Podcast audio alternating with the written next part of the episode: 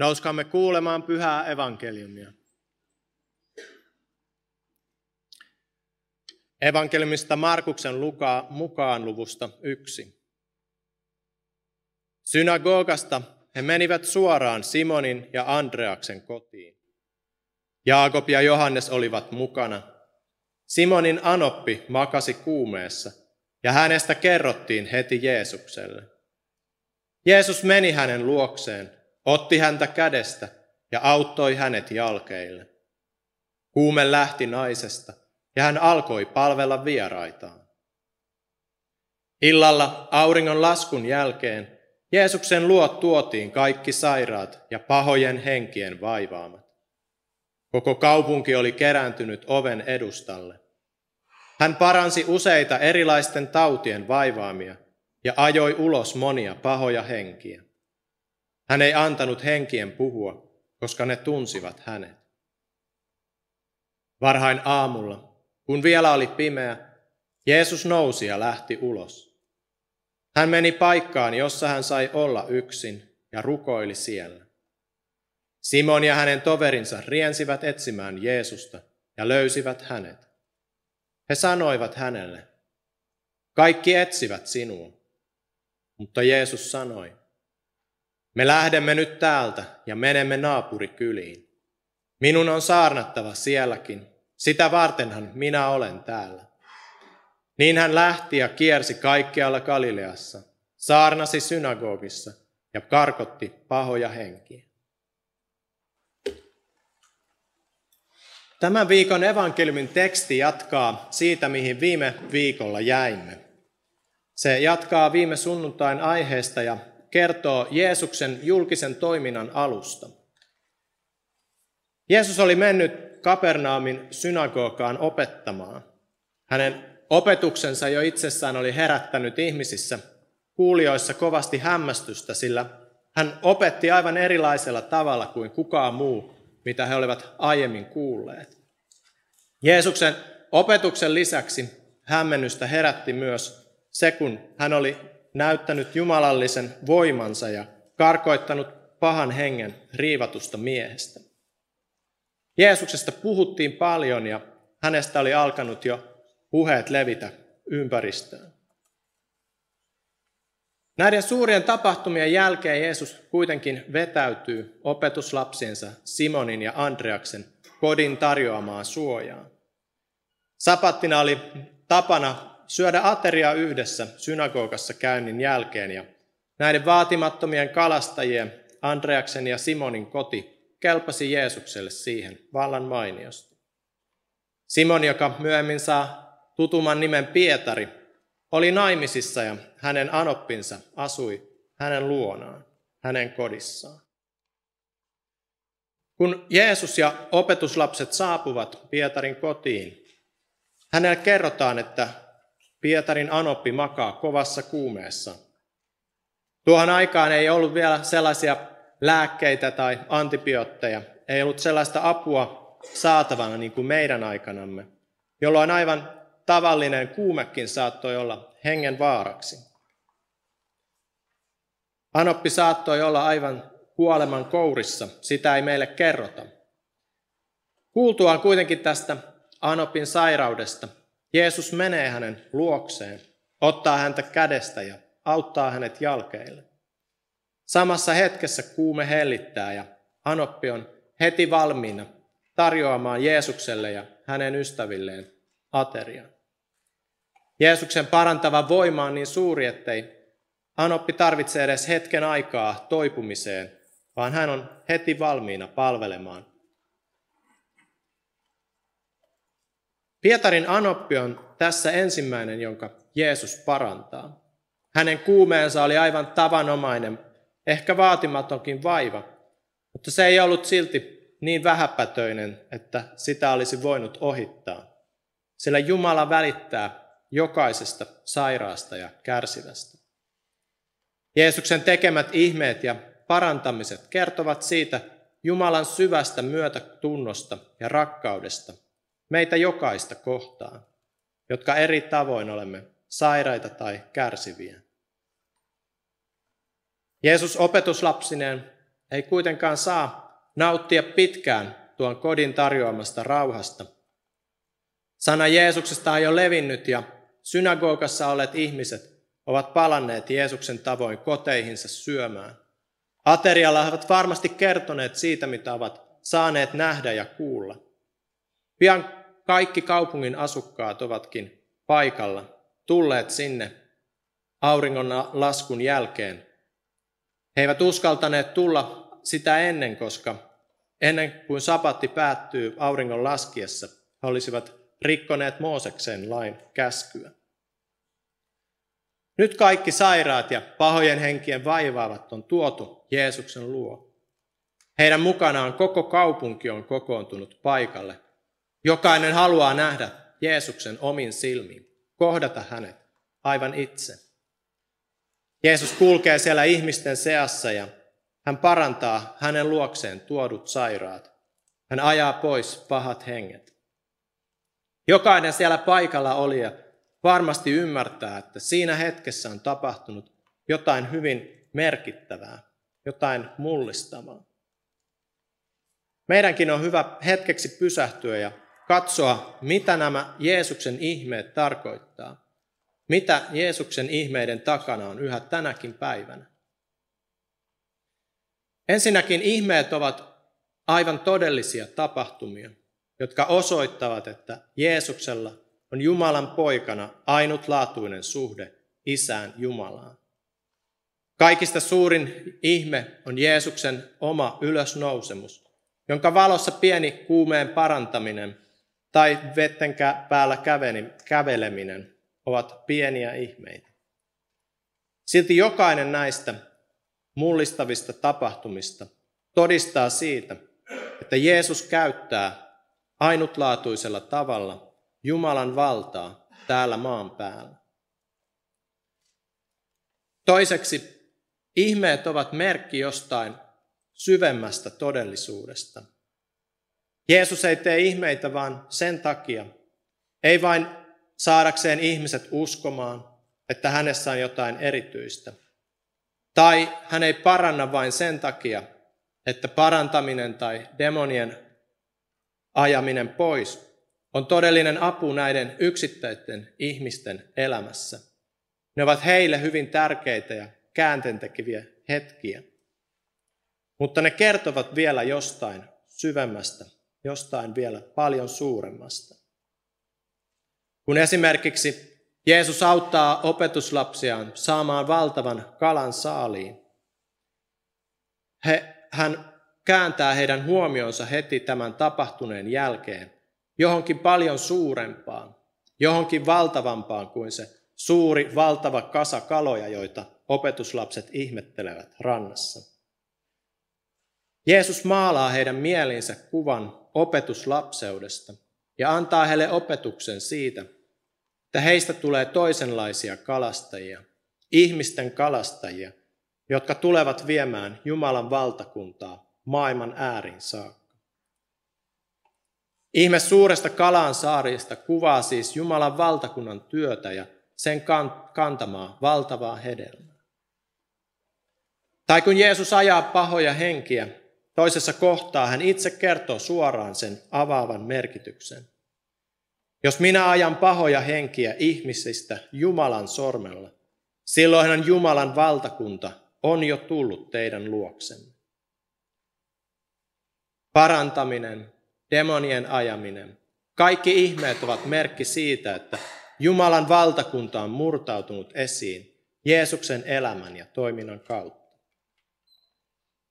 Meillä länsimaissa usein ihmeet herättävät ihmisissä sen kysymyksen, että onko tämä todella tapahtunut tai miten se on voinut tapahtua. Ehkä uskovien piirissä herää kysymys ihmeistä, että vieläkö niitä tapahtuu tänäkin päivänä meidänkin keskellämme. Silloin olemme usein hukanneet niiden pääsanoman, tämän syvemmän todellisuuden, jonka ihmeet todistavat. Meillä länsimaissa voi tässä kohtaa olla paljon opittavaa, esimerkiksi eteläisen pallonpuoliskon kristittyiltä. He osaavat aivan erilaisella tavalla arvostaa Jeesuksen ihmeiden symbolista, kuvainnollista puolta. He eivät kiellä sitä todellisuutta, että ne ovat todellisia tapahtumia, mutta he eivät jää jumiin siihen kysymykseen, vaan näkevät sinne syvemmälle, ehkä meitä helpommin. Myös Jeesus itse toistuvasti kielsi ja varoitti ihmisiä keskittämästä liikaa huomiotaan hänen yksittäisiin ihmettekoihinsa. Hän välillä suorastaan kielsi ihmisiä kertomasta niistä eteenpäin. Hän ei halunnut, että ihmeet itsessään veisivät ihmisten huomion. Hän ei halunnut, että me keskittyisimme niihin yksittäisiin tapahtumiin. Jeesus näki sen vaaran, että ihmeiden merkitys unohtuu helposti, kun keskitymme vaan siihen, mitä näemme silmiemme edessä, eikä siihen, mistä ne todellisuudessa kertovat, Jumalan hyvyydestä ja kaikki valtiudesta. Kolmantena huomiona ihmeet paljastavat jotain tästä todellisuudesta, jossa me elämme tänäkin päivänä. Ne paljastavat sen todellisen kamppailun, jota jatkuvasti käydään tässä maailmassa pahan voimien ja Jeesuksen välillä. Moni ihminen ei ole tänäkään päivänä tietoinen.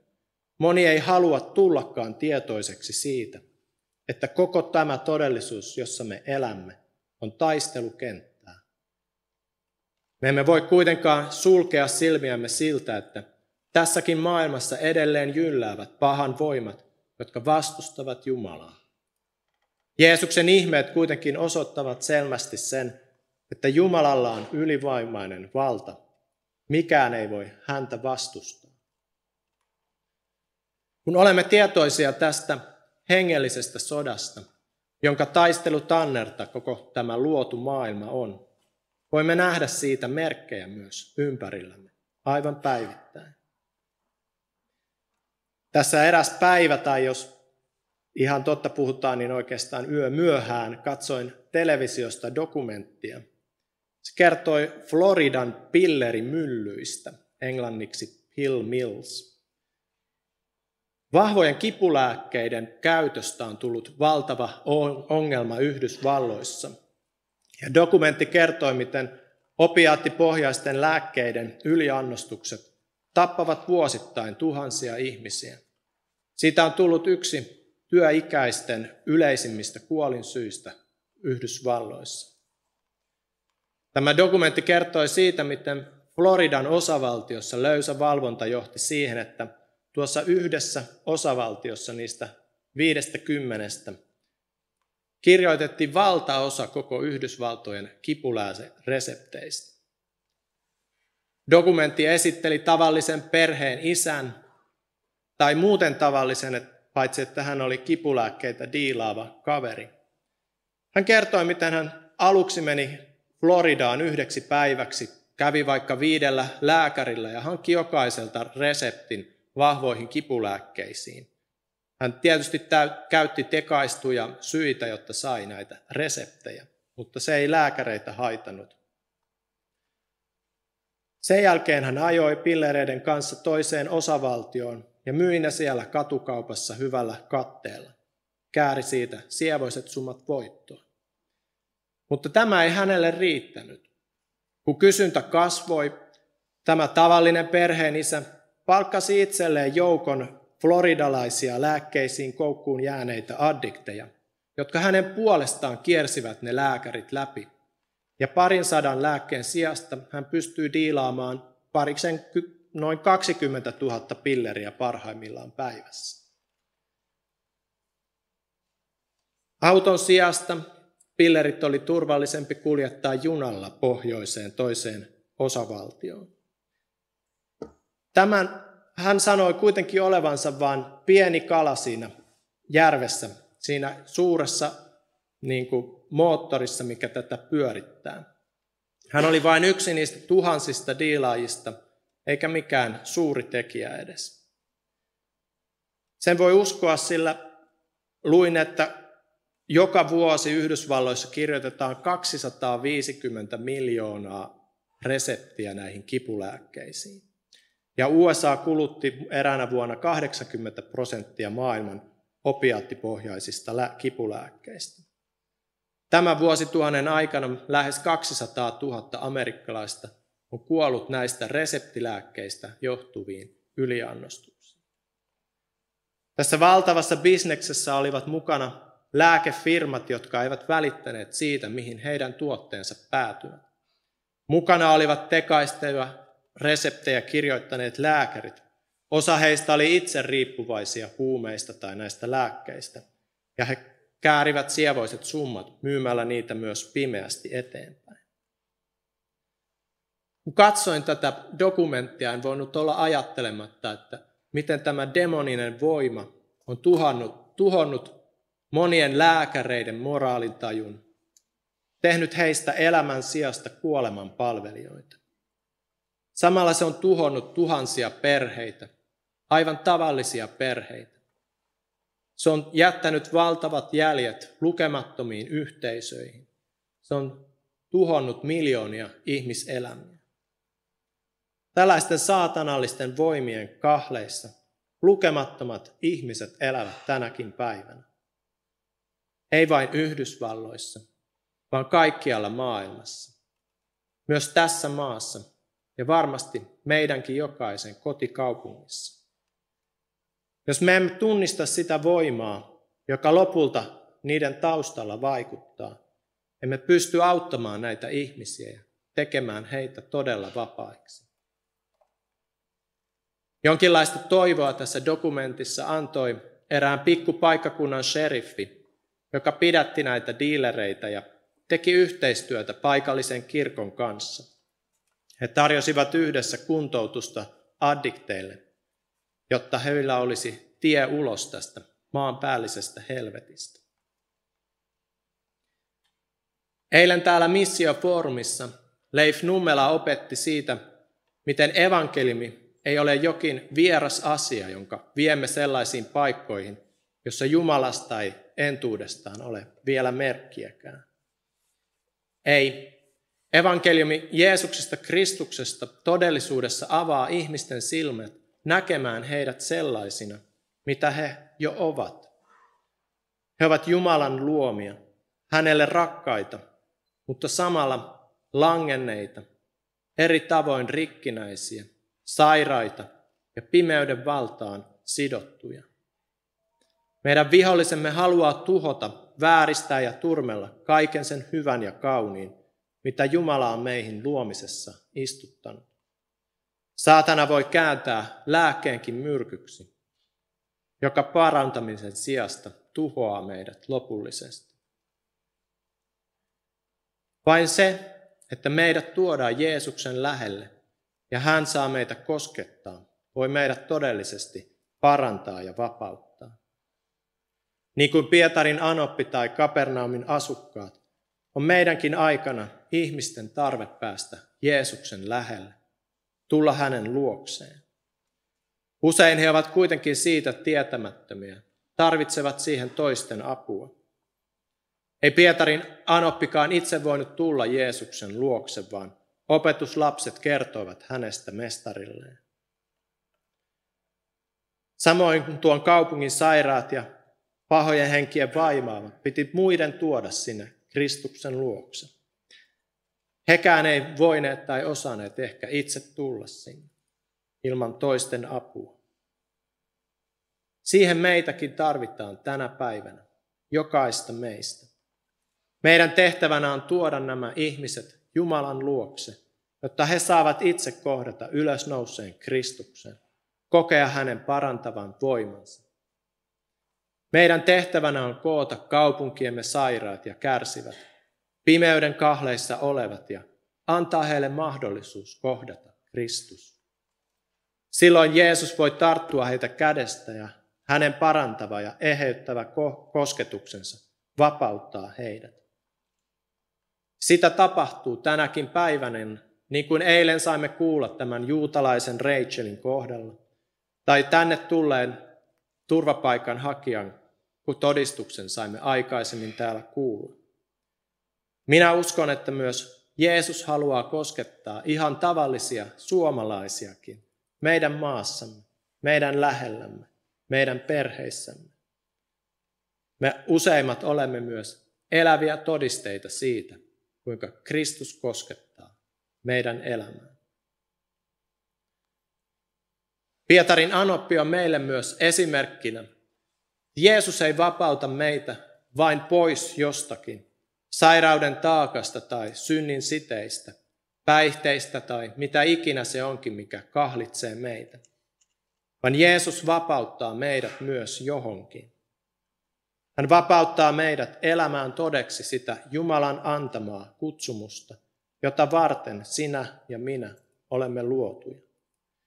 Niin kuin Leif eilen opetti, evankelmi paljastaa sen todellisen identiteettimme, jonka moni on hukannut, jota moni ei koskaan ole ehkä löytänytkään. Me olemme Jeesuksen lunastamia, Jumalan luomia, ja meidät on luotu palvelemaan häntä ja toinen toistamme.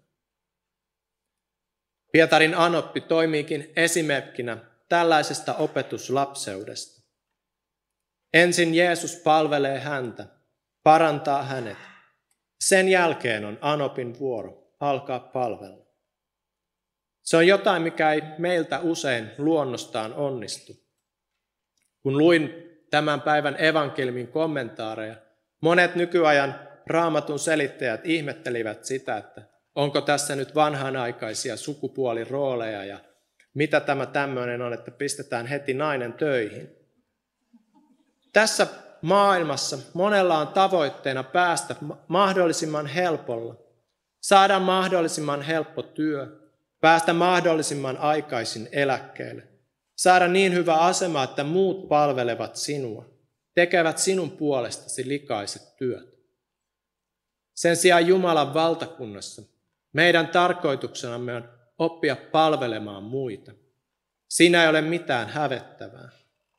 Jeesuksen opetuslapsina meidän tavoitteena ei ole asettaa itseämme muiden edelle, vaan ei ole tarkoitus saada nuo muut täyttämään minun toiveitani ja tarpeitani. Me olemme olemassa muita varten, emme vain itseämme.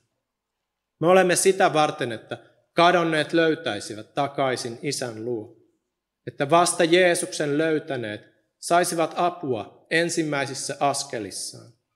Että uskossaan horjuvat eivät jäisi yksin.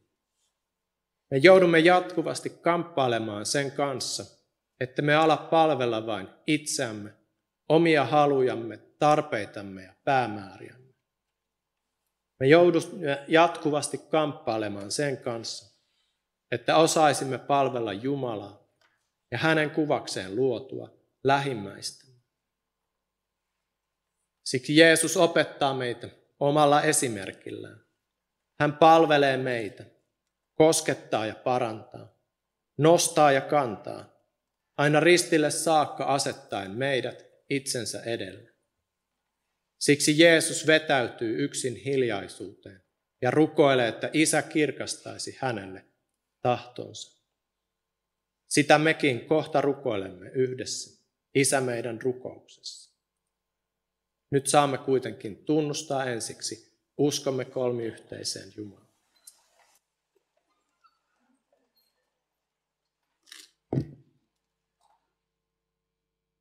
Minä uskon Jumalaan, Isään kaikki valtiaaseen, taivaan ja maan luojaan ja Jeesukseen Kristukseen, Jumalan ainoaan poikaan, meidän Herraan, joka sikisi pyhästä hengestä, syntyi neitsyt Marjasta, kärsi Pontius Pilatuksen aikana, ristiin naulittiin, kuoli ja haudattiin, astui alas tuonelaan, nousi kolmantena päivänä kuolleista – astui ylös taivaisiin, istuu Jumalan, Isän kaikkivaltiaan oikealla puolella, ja on sieltä tuleva tuomitsemaan eläviä ja kuolleita. Ja pyhään henkeen, pyhän yhteisen seurakunnan, pyhäin yhteyden, syntien anteeksi antamisen, ruumiin ylös nousemisen ja ian kaikkisen elämän.